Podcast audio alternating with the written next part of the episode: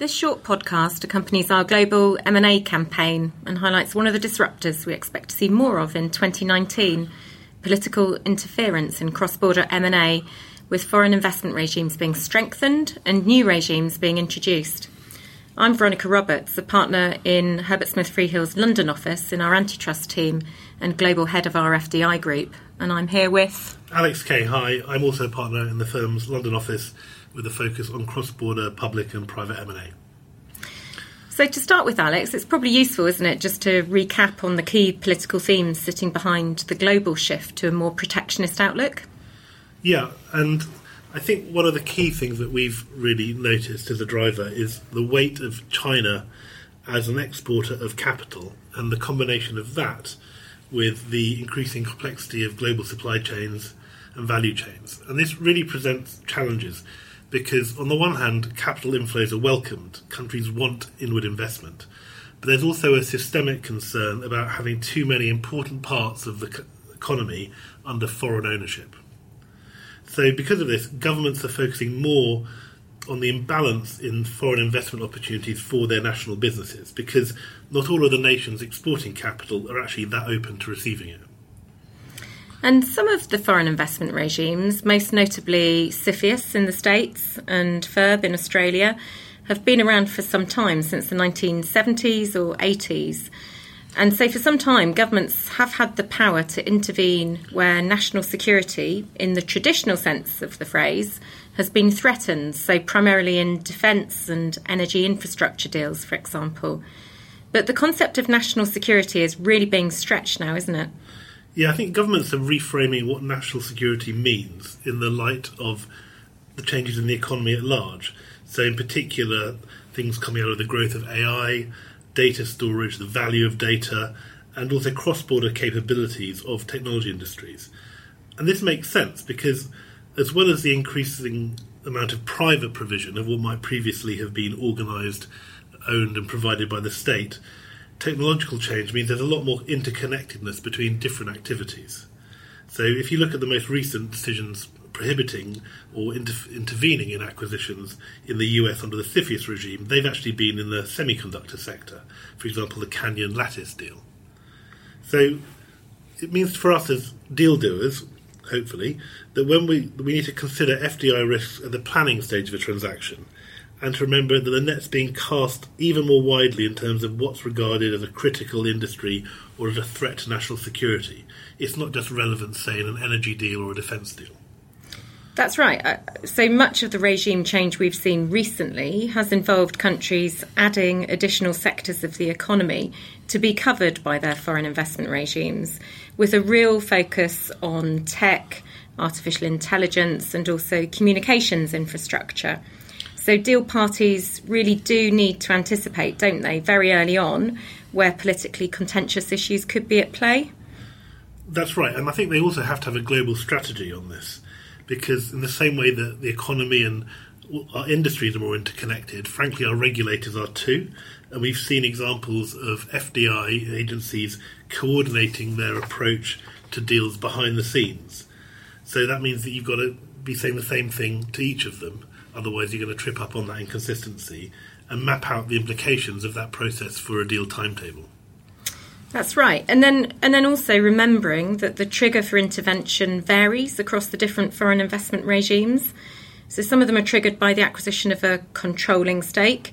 Germany has just in, reduced its threshold down to a ten percent or more shareholding, where you're looking at a shareholding in a critical infrastructure asset. You're right. I mean, the first thing you've got to check is what the legal position is.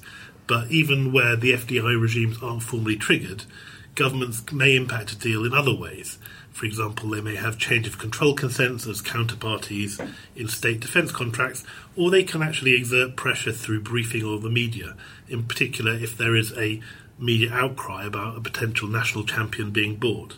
So, as well as understanding the legal hurdles, I think investors need a holistic approach, which importantly includes their P R messaging. I agree. And, and then, of course, uh, almost behind the scenes, we need to consider from the outset whether any remedies could be offered up to ease the regulatory process. Now, of course, we may not to sh- want to show our hand in advance, but it is worth us considering, and we often do consider with deal parties early on, what remedies they'd be prepared to give to get a deal through so that they're in a position to act quickly if required.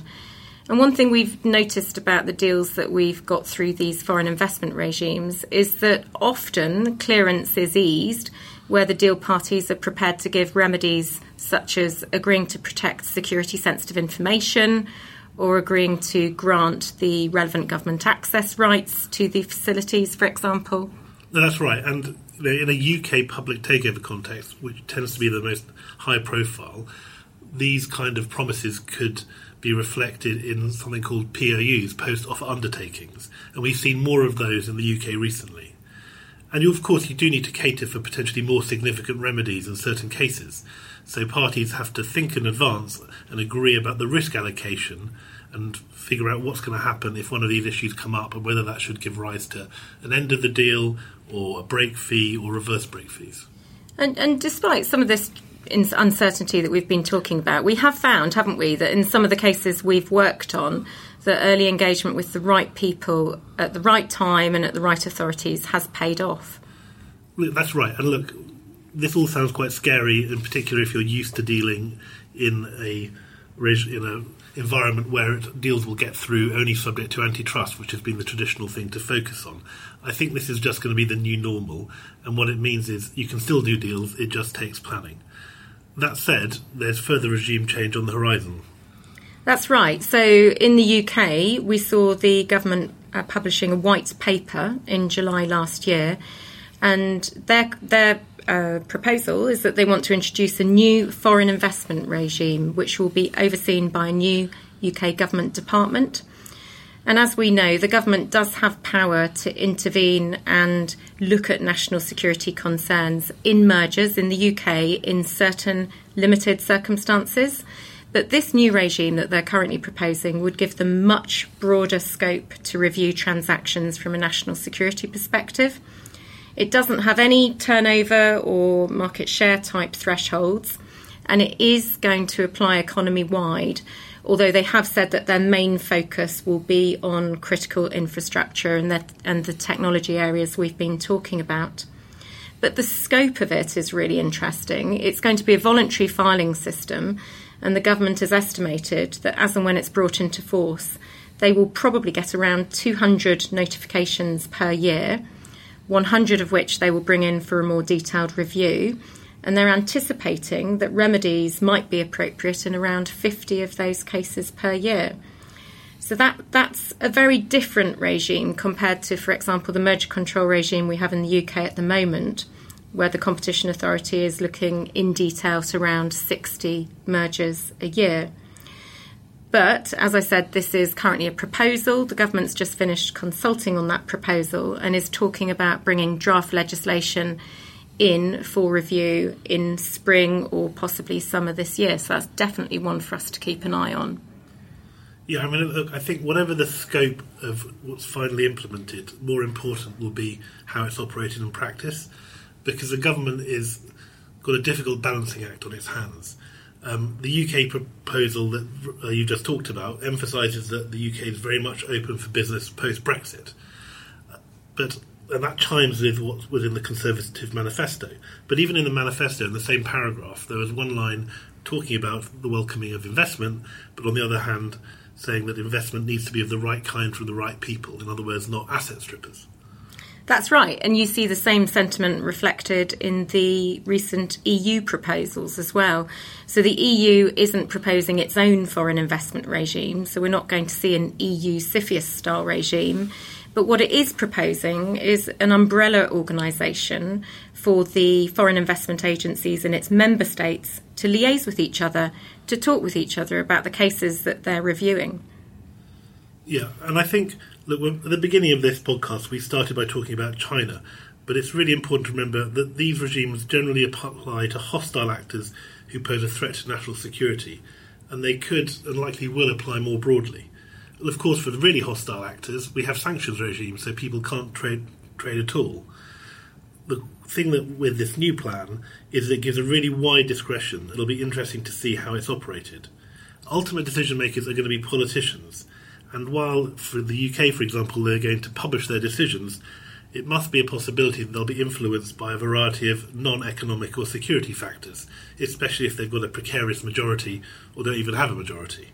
So there must be the chance that politically driven decisions could be taken and in attempts to uh, protect national champions, even if they don't fall into what we'd traditionally view as key security um, prejudicing assets. That's right.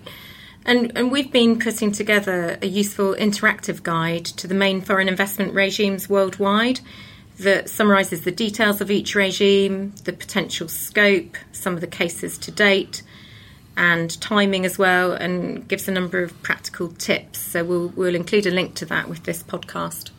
Yeah, I can completely endorse that. It really helps us establish the F D I approach early in deal planning, so do check it out. Remember to check out our other podcasts in this series, where we discuss other disruptors to the M and A process, including antitrust regulators and shareholders, as well as the issue of talent and how retaining individuals is key to the success of an acquisition. Thanks for listening.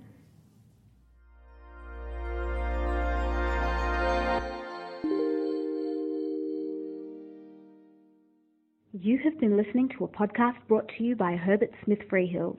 For more episodes, please go to our channel on iTunes or SoundCloud and visit our website herbert smith freehills dot com for more insights relevant to your business.